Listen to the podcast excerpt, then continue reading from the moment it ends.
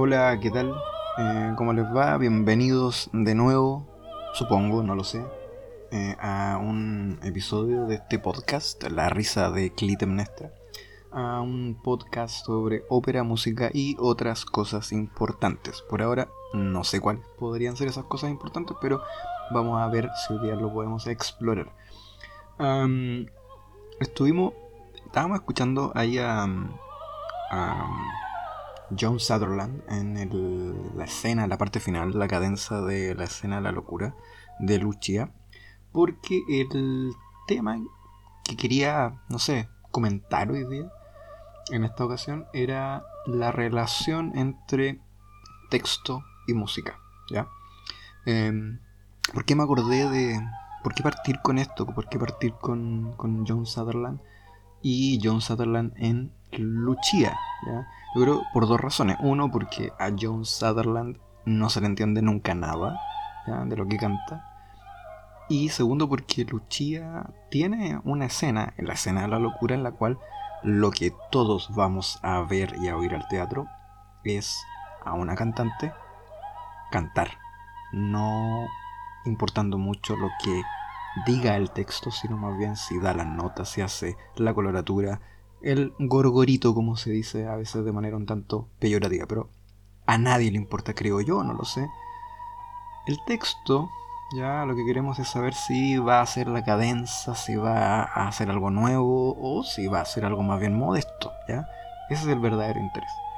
Yo sé que la ópera italiana tiene, tiene esta mala prensa de mm, de que no importa mucho el texto, pero pongamos brevemente un ejemplo para que ustedes se den cuenta que también a veces en otras familias de la ópera, la ópera alemana, pasa algo parecido. ¿ya? Final del acto segundo de Parsifal, Kundry está muy enojada, ¿ya? se dio cuenta que no iba a pasar lo que ella quería que pasara, y le grita, ¿no es cierto?, eh, antes de llamar a Klingsor, le grita a Parsifal, irre, irre, engaño, engaño, ¿no es cierto?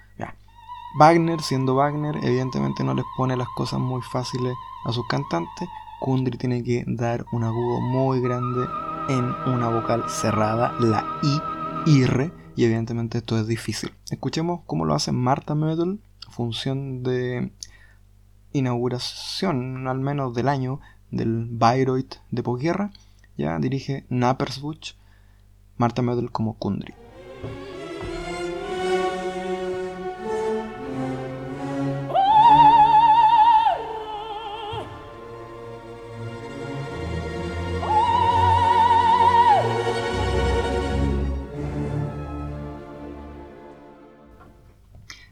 Claramente eso no es irre, eso es arre. Y arre no es lo mismo que irre. ¿ya? ¿A alguien le importa? Parece que no. Así que es una buena pregunta. Eh, ¿Cómo vamos a la ópera? ¿Qué queremos oír en la ópera? ¿Y si nos preocupa el texto? Una buena pregunta tal vez para ustedes. ¿Cómo escuchan ópera? Eh, ¿Se sientan, agarran el libreto, van siguiendo, se preocupan de saber qué pasa? ¿Se leen el argumento antes o les gusta más bien ser sorprendidos por lo que va pasando. O la verdad escuchan esto con el equipo prendido y bueno, escuchar la música sin importar demasiado lo que están cantando, los versos, el libreto, el texto, lo que sea, ¿ya? Así que es una buena, es una buena quizás pregunta para, para ustedes. ¿Cómo escuchan ópera? ahora, el tema, la verdad, lo que me llama a mí la atención y me ha llamado varias veces la atención es esta relación entre texto y música. Y así es tan importante. Hay un libro eh, que se llama Reading Opera, que es leyendo ópera, que tiene que ver con esto, con los libretos, qué sé yo. Gente que, lee libretos y presenta la evolución de los libretos, eh, tendencias literarias, que se ve todo un área ahí de, crítica literaria aplicada a los libretos de ópera. ¿ya? Y al final de ese libro, porque uno lee el libro súper interesante, qué sé yo, iluminador, al final de ese libro hay un artículo, creo que es Paul Robinson, que hace unos comentarios, dice, el escépticos. Y el comentario de él es básicamente ese, es la verdad maní. A mí no me importa demasiado, o a la mayoría de los fanáticos no les importa demasiado el texto.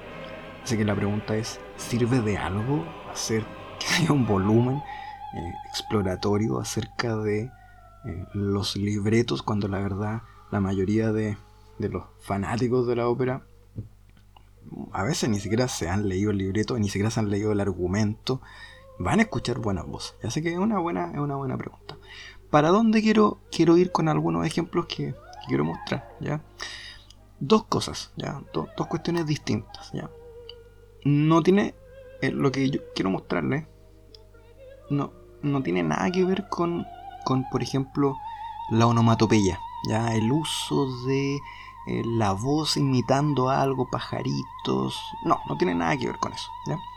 Eh, obviamente, hay momentos, vamos a poner un ejemplo al tiro, en que esto es interesante, ya como la voz, pronunciando algo, una sílaba de una cierta manera, le entrega al texto una carga adicional.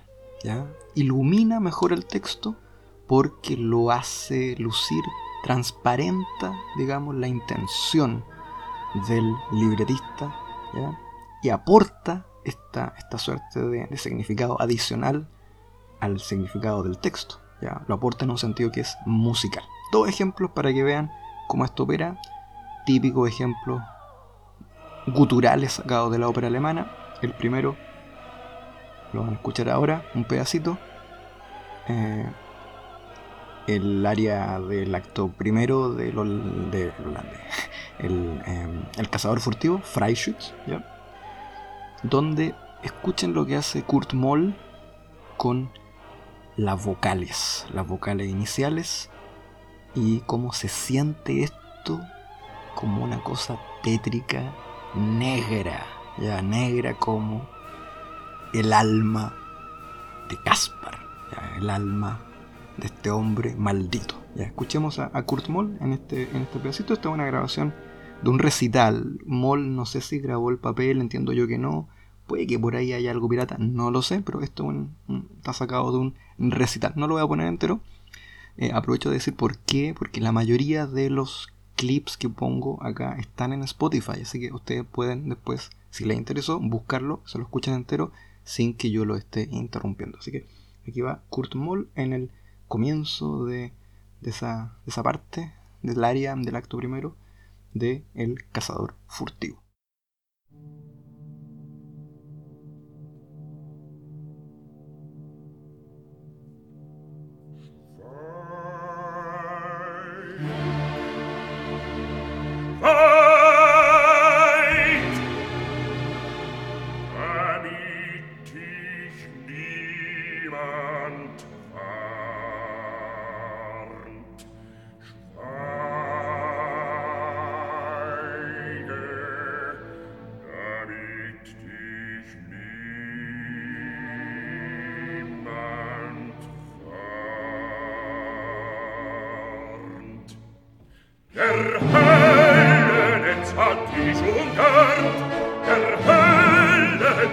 hat mich schon gart. Nichts kann vor tiefen Fall dich retten, nichts kann vor tiefen Fall dich retten, nichts, nichts kann dich retten vom tiefen Fall, nichts, nichts kann vom tiefen Fall dich retten, nichts kann dich retten vom tiefen Fall. Nichts, nichts. La Don Osé ustedes, pero para mí eso es un flato. ¿ya? Ese, ese A es un, es un flato. ¿ya? Un ejemplo idéntico, otro flato. Eh, la salida del Barón Ox en el acto primero del Caballero de la Rosa de Richard Strauss.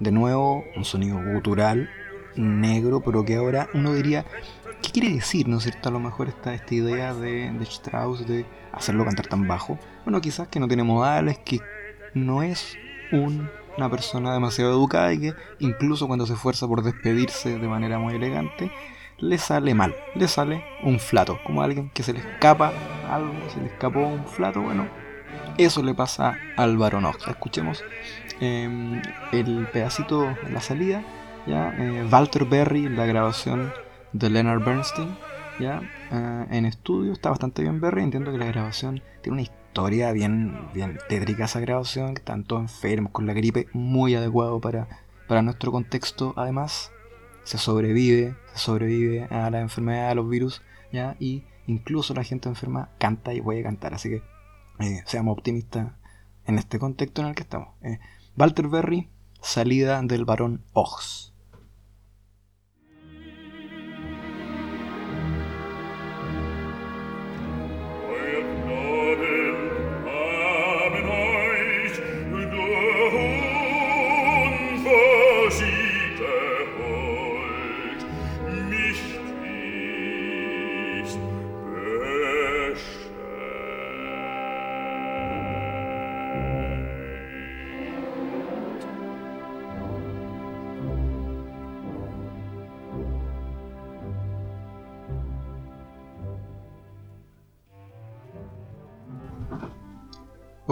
Esos son dos ejemplos de, del uso de la voz como para añadirle una capa de significado ya que está como en el borde de lo que podría ser la onomatopeya o una especie de, de, pincelada semántica adicional, ¿ya? Pero no es eso de lo que quiero hablar, ¿ya? La segunda cosa de la que no quiero hablar, y por eso la voy a decir muy rápido, es los casos en los cuales se inventa un lenguaje ya para que los cantantes que representan una cultura exótica ya canten en este lenguaje inventado para que en realidad no es un lenguaje, son puros ruidos que imitan el lenguaje o la imagen que tienen del lenguaje los libretistas o los autores. ¿ya? El ejemplo que se me ocurre es en El Mikado de Gilbert Sullivan, cuando se le entrega a los personajes japoneses un lenguaje que es a todas luces no japonés, ¿ya? Entonces cantan Miyasama, Miyasama, etc. Y bueno, es absolutamente falso, ¿ya? Es un sonido que la sociedad victoriana percibe como, como japonés, ¿ya? Eh, obviamente esto hoy día no es muy presentable en un contexto multicultural, Em, pero, pero esos casos, la verdad, los lenguajes inventados que, dan la idea de, una cosa exótica, rara, em, no es eso tampoco. ¿ya? Entonces no es por una parte la onomatopeya o la voz como una capa de, color adicional al significado, que es un tema, ¿ya? pero no es el tema de hoy. Ni tampoco este tema de, de los lenguajes inventados como para transmitir un carácter exótico, extraño o ininteligible. ¿Cuál es el tema? Déjenme presentarlo con un ejemplo. Yo creo que el ejemplo es casi autoexplicativo. Igual vamos a hacer un comentario para que ustedes vean las cosas interesantes que se pueden hacer cuando se tiene un texto y el compositor dice, ¿saben qué? Me voy a concentrar no solo en el significado de las palabras, sino también en las consonantes, en las vocales, y le voy a sacar un trote adicional a esto creando algo que es musicalmente súper atractivo y que, este es mi punto, no necesariamente tiene relación con lo que está pasando. Puede tenerla, puede incrementarlo, como en el caso de El cazador furtivo, o puede ser algo simplemente en el cual, en lo cual, bueno, nos solacemos, ya, no, no, no, no nos parezca atractivo, casi erótico, ya, algo, algo como sensual, ya. Veamos un ejemplo de eh, La Cenicienta de Gioacchino Rossini, para que ustedes vean qué es lo que hace Rossini en el sexteto del acto segundo, un pasaje súper famoso. Vamos a partir mostrando la parte inicial, de ahí lo vamos a, a, poner más bajito, para que ustedes vean qué es lo que hace Rossini, se van a dar cuenta inmediatamente qué es lo que hace, y esto es el sexteto de la Cenicienta.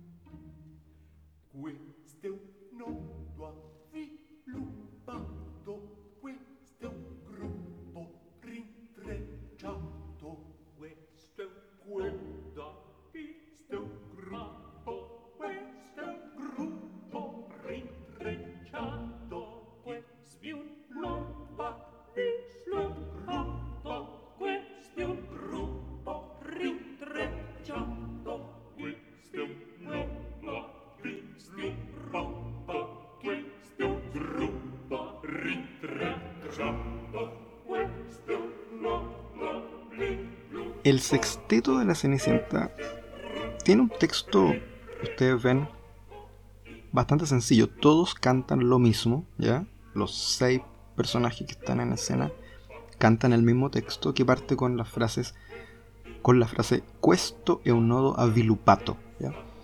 Y van enfatizando, ustedes se, fijaron, las consonantes, questo un nodo avvilupa, pa, o, etc. ¿ya?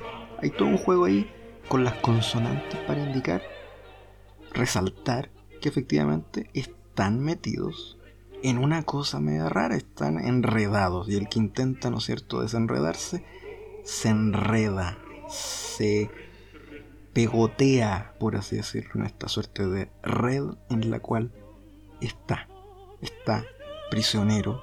Y el cerebro, ¿no es cierto?, les da vueltas, ¿ya?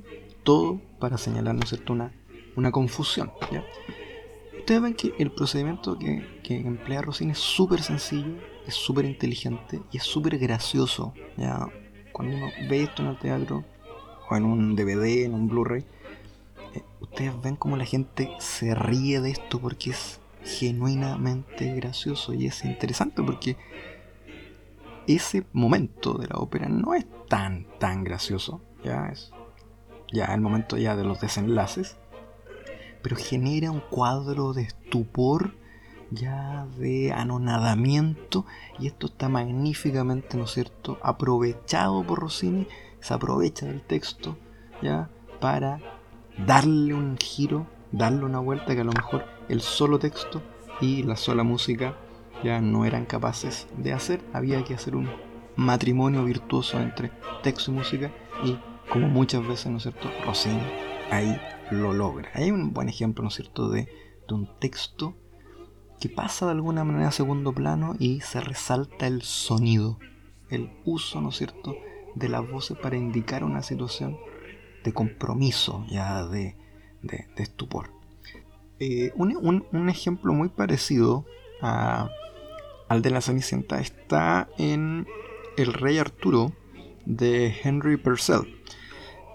Eh, cuando despiertan al espíritu del frío o al genio del frío en el acto tercero. Ya no es necesario saber demasiado la verdad, mucho de la trama del Rey Arturo, que es bastante episódica, ya como para, para, para entender lo que está pasando. El genio del frío estaba durmiendo en sus nieves, sus hielos eternos y lo van a despertar.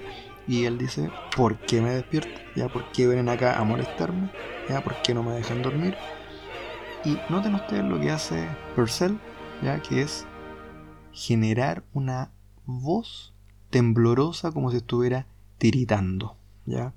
Eh, escuchemos cómo lo hace eh, el bajo Petteri Saloma junto a Lesar Florizán, dirige William Christie de la grabación completa.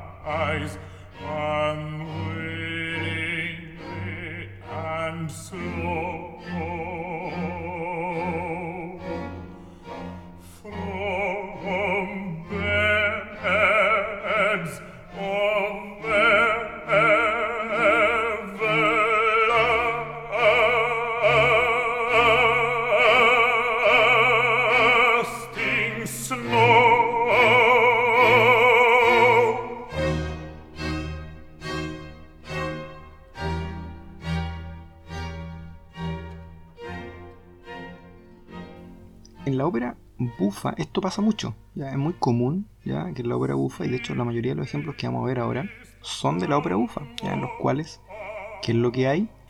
Bueno, un aprovechamiento de la velocidad. Ya acá hay un primer aprovechamiento del texto en cuanto a su sonoridad, ¿ya? pero hay también un aprovechamiento en el texto, en la obra bufa, con respecto a la velocidad. ¿ya? Y esto genera, ¿no es cierto?, los llamados trabalenguas musicales, de los cuales, de nuevo, Rossini es un muy buen ejemplo, hay varios ejemplos, pero vamos a ir a uno, ya para que ustedes vean cómo un trabalengua musical puede ser llevado a un extremo en el cual perdemos prácticamente la noción de lo que está pasando. ¿ya? Escuchemos primero el ejemplo y luego explicamos, digamos, qué es lo que está pasando en la escena. ¿ya? Un ejemplo conocido de Don Pasquale, eh, la, la del dúo entre eh, Don Pasquale y el doctor Malatesta. Así es que escuchemos primero una grabación estándar, canónica, eh, Fernando Corena y Tom Krause, grabación para Deca de estudio, dirige Istvan Kertes.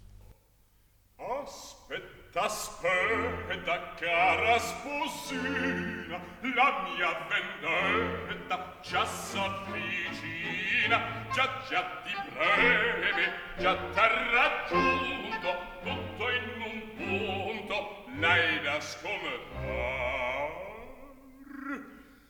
Vedrai se giovane la gira e cava di sorrisette neri sospiri e lacrime Vedrai se giovane, vedrai se giovane sorrisette neri sospiri e lacrime. Non voglio prendere le mie rivite, non voglio prendere le mie rivite Se nella terra la restare, se nella terra dovrà restare Non la vendete, non te vendete, non te vendete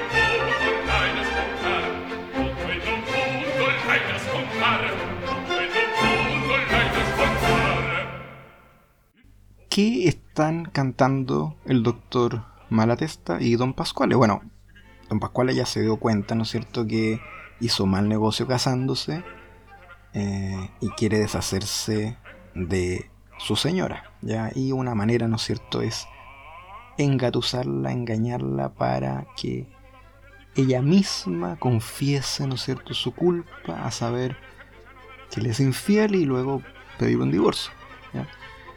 Ahora, lo que no sabe, evidentemente, don Pascuale, pero sí lo sabe el doctor Malatesta, es que el engañado va a ser él de nuevo, ¿ya? porque la verdad, lo que quieren conseguir, esta es la, la gracia, el plot twist de la ópera, es que efectivamente don Pascuale permita a Ernesto, ya a su sobrino, que se case con Norina, que era lo que originalmente él quería, el don Pascuale se negó y ahora va a poder Ernesto casarse con ella cuando don Pascuale eh, le conceda, ¿no es cierto?, esta posibilidad. Así que acá hay una misma música, ustedes ven que los dos cantantes cantan lo mismo, ¿ya? Eh, cantan lo mismo musicalmente, pero el texto difiere, ¿no es cierto? Mientras don Pascuale dice, aspeta, aspeta, cara esposina, ¿no es cierto? Espérate, esposita querida, ¿no es cierto? Lo que te va a pasar, ¿no es cierto? Porque viene la venganza, ¿ya?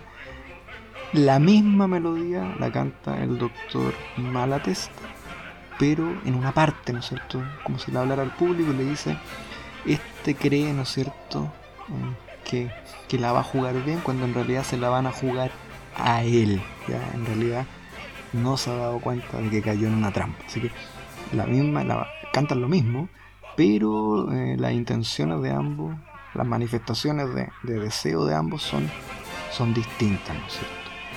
Ahora ustedes ven que la gracia del dúo es la velocidad, como comienzan a acelerar, acelerar, acelerar, acelerar, ¿no es cierto? Y terminan en una estreta muy, muy rápida.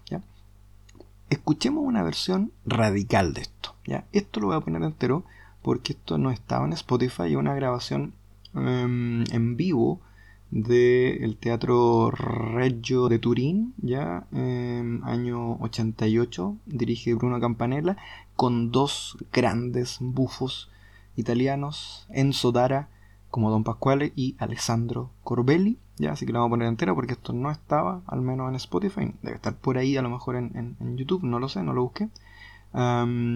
y vean ustedes, escuchen ustedes la velocidad que toman los dos en lo que se transforma básicamente en un alarde. Esto es, yo puedo cantar esto con esta velocidad simplemente para que ustedes se rían, lo disfruten y la pasen bien. escuchemos a los, a los dos bufos, Dara y Alessandro Corbelli.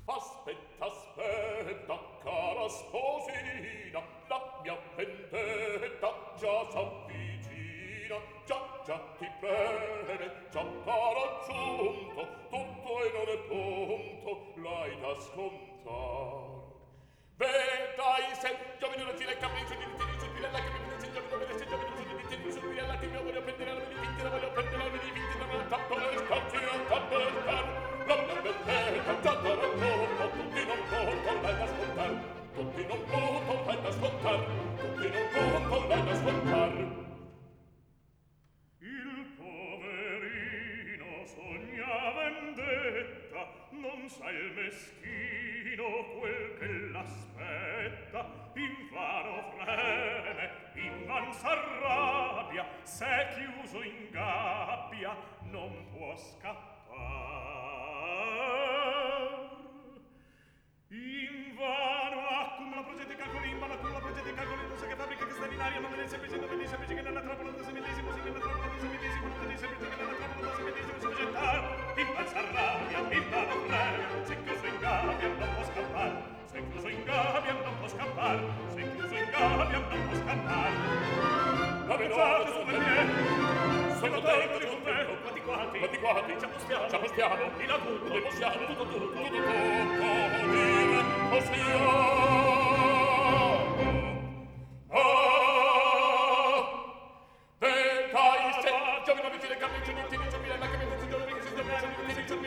Voglio prendere la rivincita, voglio prendere la rivincita.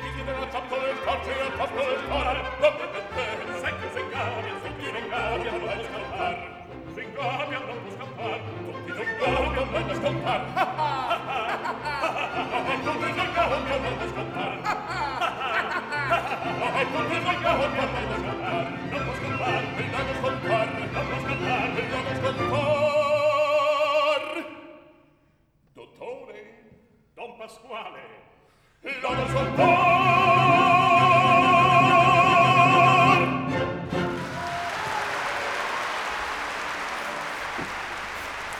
Hay varios otros ejemplos de esto, ya digamos de velocidad. Ahí se escucha, ¿no es cierto?, de fondo un, ejemplo, no de una ópera, sino de, una comedia musical, eh, Company de Stephen Sondheim, donde eh, uno de los personajes es una novia que se tiene que casar, no se quiere casar, y toda la escena, la gracia, el chiste de la escena consiste en cómo se enfrenta ella a esta crisis, ¿no es cierto? Declamando básicamente todos sus problemas, toda su ansiedad, ya con una velocidad que es evidentemente histérica. ¿ya? Están escuchando no una versión con, con mujer, esto es de la, de la última producción que se hizo eh, de Company en, en Londres, se, se presenta o no se presenta a esta altura ya no sabemos en, Nueva York. Eh, Jonathan Bailey es eh, quien está haciendo el trabalenguas. Eh, ganó un, Tony, perdón, un Tony, un, premio Oliver por, por, esta, por este papel. ¿Ya? así que hay varios otros ejemplos ya de, de, cómo el texto puede acelerarse para generar un efecto cómico. ¿ya? ¿Cuál es el paroxismo de esto? Yo creo que el paroxismo de esto es el sinsentido. ¿ya? Es cuando las cosas definitivamente ya se salen de control ¿ya? y se tira por la borda el tema de lo que está pasando o lo que dice el texto y se genera simplemente un placer por una voz que canta muy rápido que conjuga verbos de una determinada manera, que hace rimas de una determinada manera. Escuchemos un ejemplo clásico de esto, eh, de una opereta, de los piratas de Penzance, de Gilbert y Sullivan, el número de entrada del Major General, el, el militar, ya que se jacta básicamente de ser una persona que sabe muchas cosas, aunque todas esas cosas son básicamente inútiles. Escuchemos a mm, eh, Richard Stewart en la grabación de mm, Charles McCarras junto a mm, la orquesta de la Ópera Nacional Inglesa.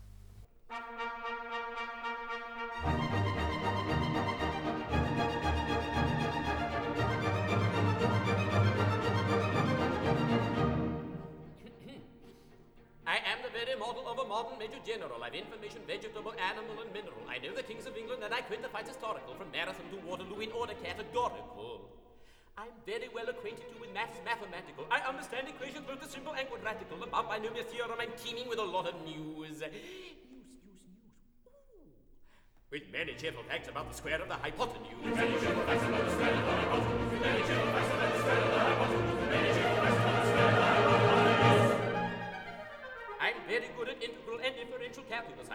Scientific names of beings and immaculous. In short, in matters vegetable, animal, and mineral, I am the very model of a modern major general.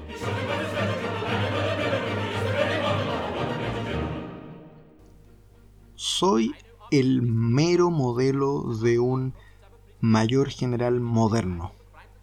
Tengo, manejo información del ámbito vegetal, animal y mineral. Conozco a los reyes de Inglaterra y puedo citar las batallas históricas desde Maratón a Waterloo en orden categórico. Estoy muy familiarizado también con asuntos matemáticos. Entiendo ecuaciones tanto de las simples como cuadráticas.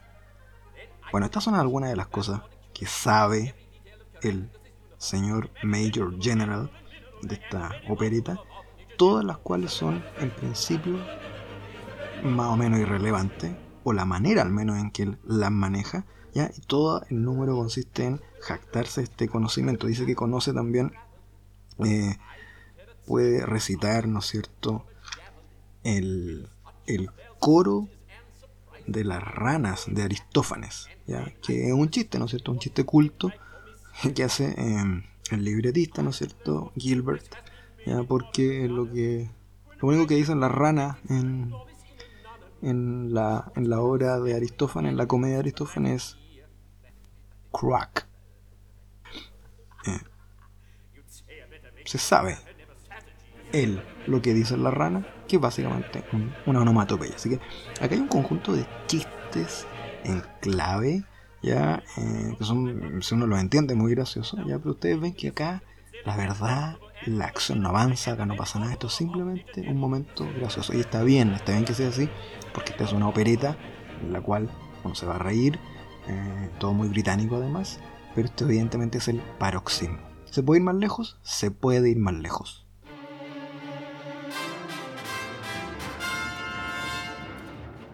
There's Malachevsky, Rubinstein, Arensky, and Tchaikovsky, Sapelnikov, Dmitriev, Cherepin, Kryzhanovsky, Godovsky, Atyabuchev, Maniusko, Akimenko, Saloviev, Prokofiev, Tiomkin, Koroschenko, there's Glinka, Winkler, Bortinyansky, Rybakov, Ilyunsky, there's Metna, Balakirev, Zolotarev, and Pushinsky, and Sokolov, and Kopilov, Tukelski, and Kranovsky, and Shostakovich, Borodin, Glier, and Novakovsky, there's Liadov, and Karganov, Markevich, Panchenko, and Torgabisky, Sherbachev, Skryabin, Vasilyenko, Stravinsky, Rimsky, Korsakov, Musovsky, and Grachaninov, and Glazarov, and Sezakui, Kalinikov, Rachmaninoff, Stravinsky, and Grachaninov, Rupshinsky, and Rachmaninoff. I really have to stop. The subject has been dwelt upon enough.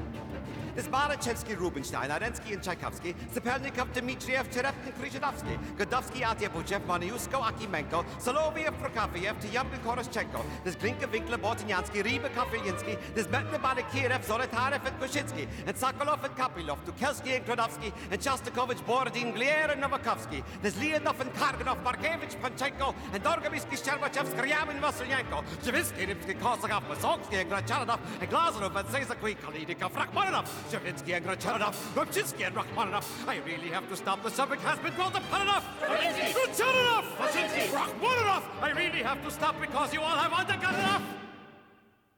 Este es un número de una comedia musical, eh, Lady in the Dark, música de Kurt Weill, el Kurt Weill exiliado en, en Broadway.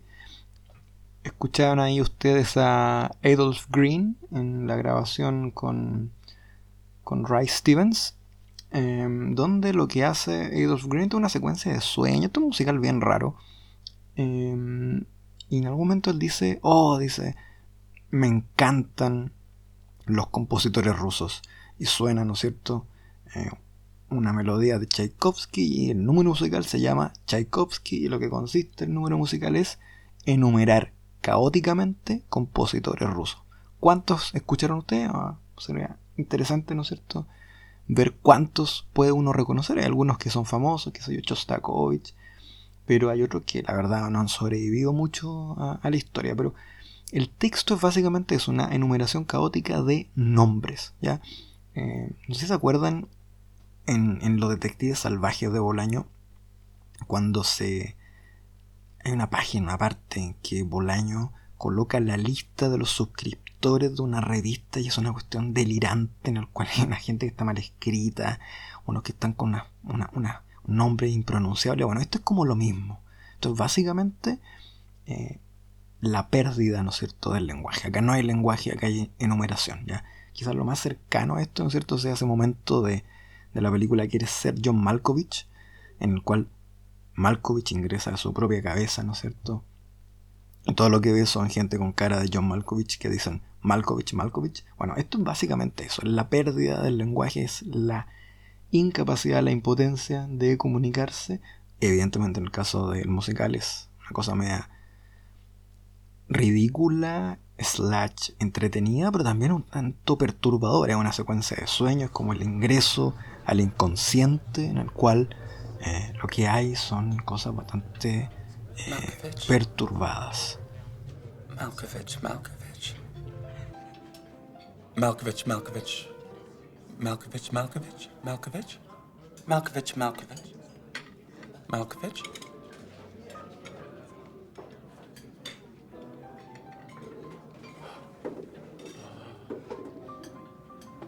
Malkovich!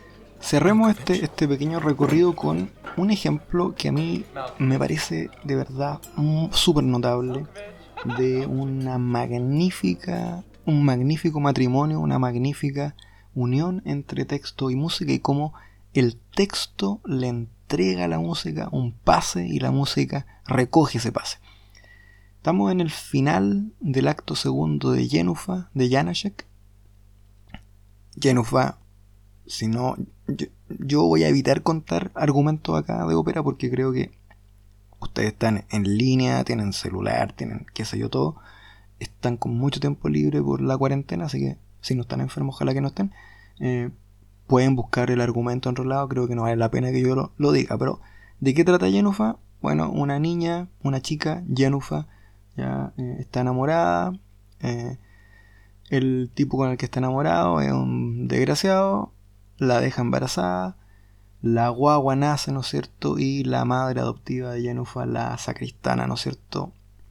Sabe que esto va a comprometer su reputación, así que hacia el final, a mediados del acto segundo, ¿no es cierto? Sale corriendo con la guagua para matar a la guagua. ¿ya? Todo muy, muy, muy terrible. ¿ya? Y en el acto segundo, el final del acto segundo, queda un tercer acto todavía donde pasan cosas peores todavía. Eh, se va, va a contraer matrimonio, ¿no es cierto?, con, con su segunda opción, por así decirlo y la sacristana les da la bendición. Pero entre medio empieza, ¿no es cierto?, ella a alucinar, porque evidentemente tiene cargo de conciencia. Y la ópera, el acto, perdón, cierra con una frase de ella, ¿ya? que dice, siento como si la muerte estuviera aquí, ya como si la muerte se deslizara como un rayo al interior de de la casa de ella. Y esto lo dice en checo porque la ópera está en checo y la frase, la palabra, perdón, con la que cierra el acto es Nachujovala. Escuchemos cómo hace esto eh, Eva Randova en la grabación de estudio de Charles McCarras. Vamos a usar ese ejemplo porque usa la grabación, perdón, usa la partitura eh, original de Janacek y vamos a comparar dos versiones más para que ustedes vean que esto que suena tan sencillo es fácil hacerlo mal o hacerlo al menos de manera poco efectiva.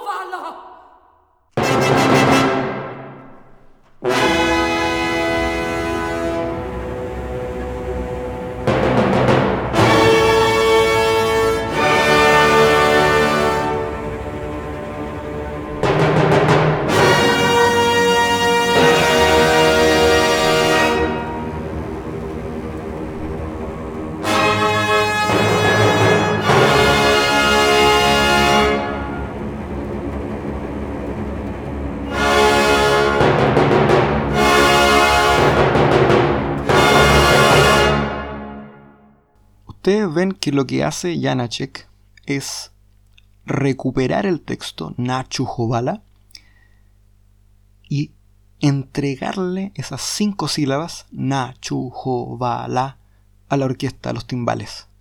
La sacristana dice esto y la orquesta hace eco, repite esto una y otra y otra y otra vez hasta que se acabe el acto. Esto es un procedimiento sencillo, casi espartano, casi evidente, pero de una efectividad. La verdad, si uno no, uno no lo ha visto esto en escena, no se da cuenta, quizá así escuchándolo, lo efectivo que es, pero en escena esto es demoledor. esto es teatro musical bien hecho. Es tomar una palabra y hacerla repercutir como si fuera una maldición, como si fuera algo ominoso. ¿ya? Escuchemos una versión ya que no es mala, ya, eh, pero van a ver ustedes que es como si la orquesta no recibe la pelota.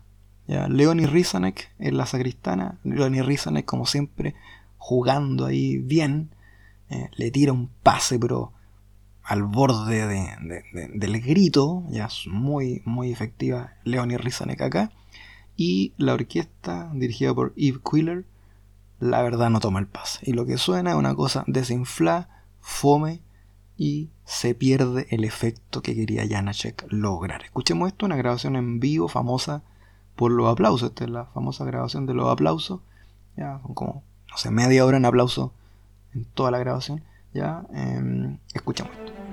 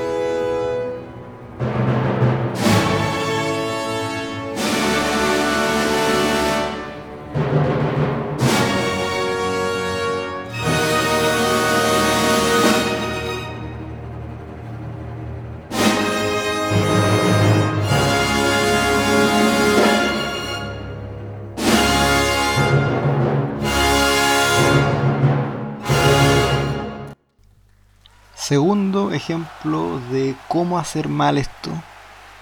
Grabación de nuevo en vivo. Eh, Bernard Haitink dirige la orquesta. Anya Silja es la sacristana. Anya Silja, bueno, en el estado en que está en esta grabación no es, no es el mejor estado, pero bueno, eh, es bastante efectiva. Y vean ustedes que acá Haitink, yo tengo reparos con Haitink como director de ópera, la verdad encuentro que es bastante bastante poco interesante Haydn como director de ópera, ya no así como director de, de, música sinfónica, pero acá, curiosamente, Haydn no está tan fome, pero hace algo completamente extraño, ya. Silvia le dice Nacho Jovala, le marca las cinco sílabas y la respuesta de Haydn es marcar esto en los timbales a una velocidad que es completamente acelerada. ¿ya? Yo creo que el, problema de esto, lo van a escuchar, es que no sé, uno no, entiende lo que, lo, que quiere, lo que quería hacer Janacek. Pasan dos cosas diferentes. Está la frase de la sacristana, está el efecto de los timbales, pero corren por separado. Yo no sé si uno si no, si no se da cuenta de eso, si es primera vez que se enfrenta a Yenufa con esta grabación, ¿ya? Va a captar el efecto, dado que lo que hace Haydn está tan alejado de lo que dice em, la sacristana de Ania Silja. Ya, yo no sé, habría que ver la partitura, pero la verdad me parece extraño, ya, eh, me parece extraño que, alguien eh, con el pedigrí musical de Haydn cometa un error, digamos, tan, tan grosero, tan feo y por cierto tan poco efectivo.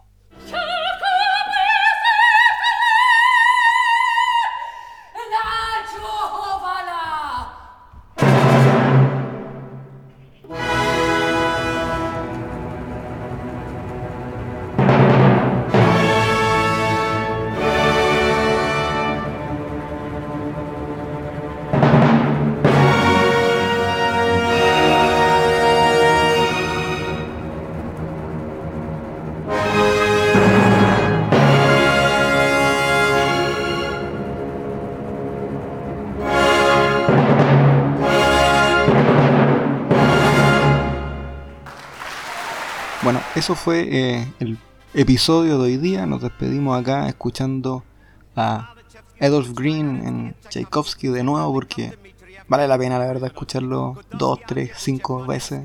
Es, adictivo la verdad ese numerito musical. Así que nos despedimos del, de este podcast, La risa de Clitemnestra, y nos vemos, nos escuchamos la próxima vez. Cuídense, lávense las manos, lávense todo, la verdad.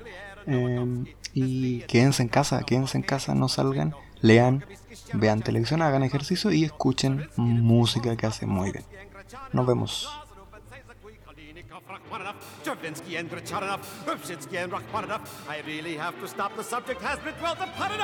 Is Marachevsky, Rubinstein, Arensky and Tchaikovsky, Sapelnikov, Dmitriev, Cherepkin, Kryzhidovsky, Godovsky, Atyabuchev, Maniusko, Akimenko, Soloviev, Prokofiev, Tyambin, Koroschenko, there's Glinka, Winkler, Bortynyansky, Riba, Kofilinsky, there's Metna, Balakirev, Zolotarev, and Koshinsky, and Sokolov and Kopilov, Tukelski and Krodovsky, and Shostakovich, Borodin, Glier, and Novakovsky, there's Leonov and Karganov, Markevich, Panchenko, and Dorgomitsky, Sherbachev, Skryabin, Vasilyenko, Javinsky, Ripsky, Kosakov, Vasonsky, and Grachanov, and Glazarov, and Sezakui, Kalidikov, Rachmaninoff, Shavinsky and Grachanov, Rubchinsky and Rachmaninoff. I really have to stop. The subject has been dwelt upon enough. Grachanov! Rachmaninoff! I really have to stop because you all have undergone enough.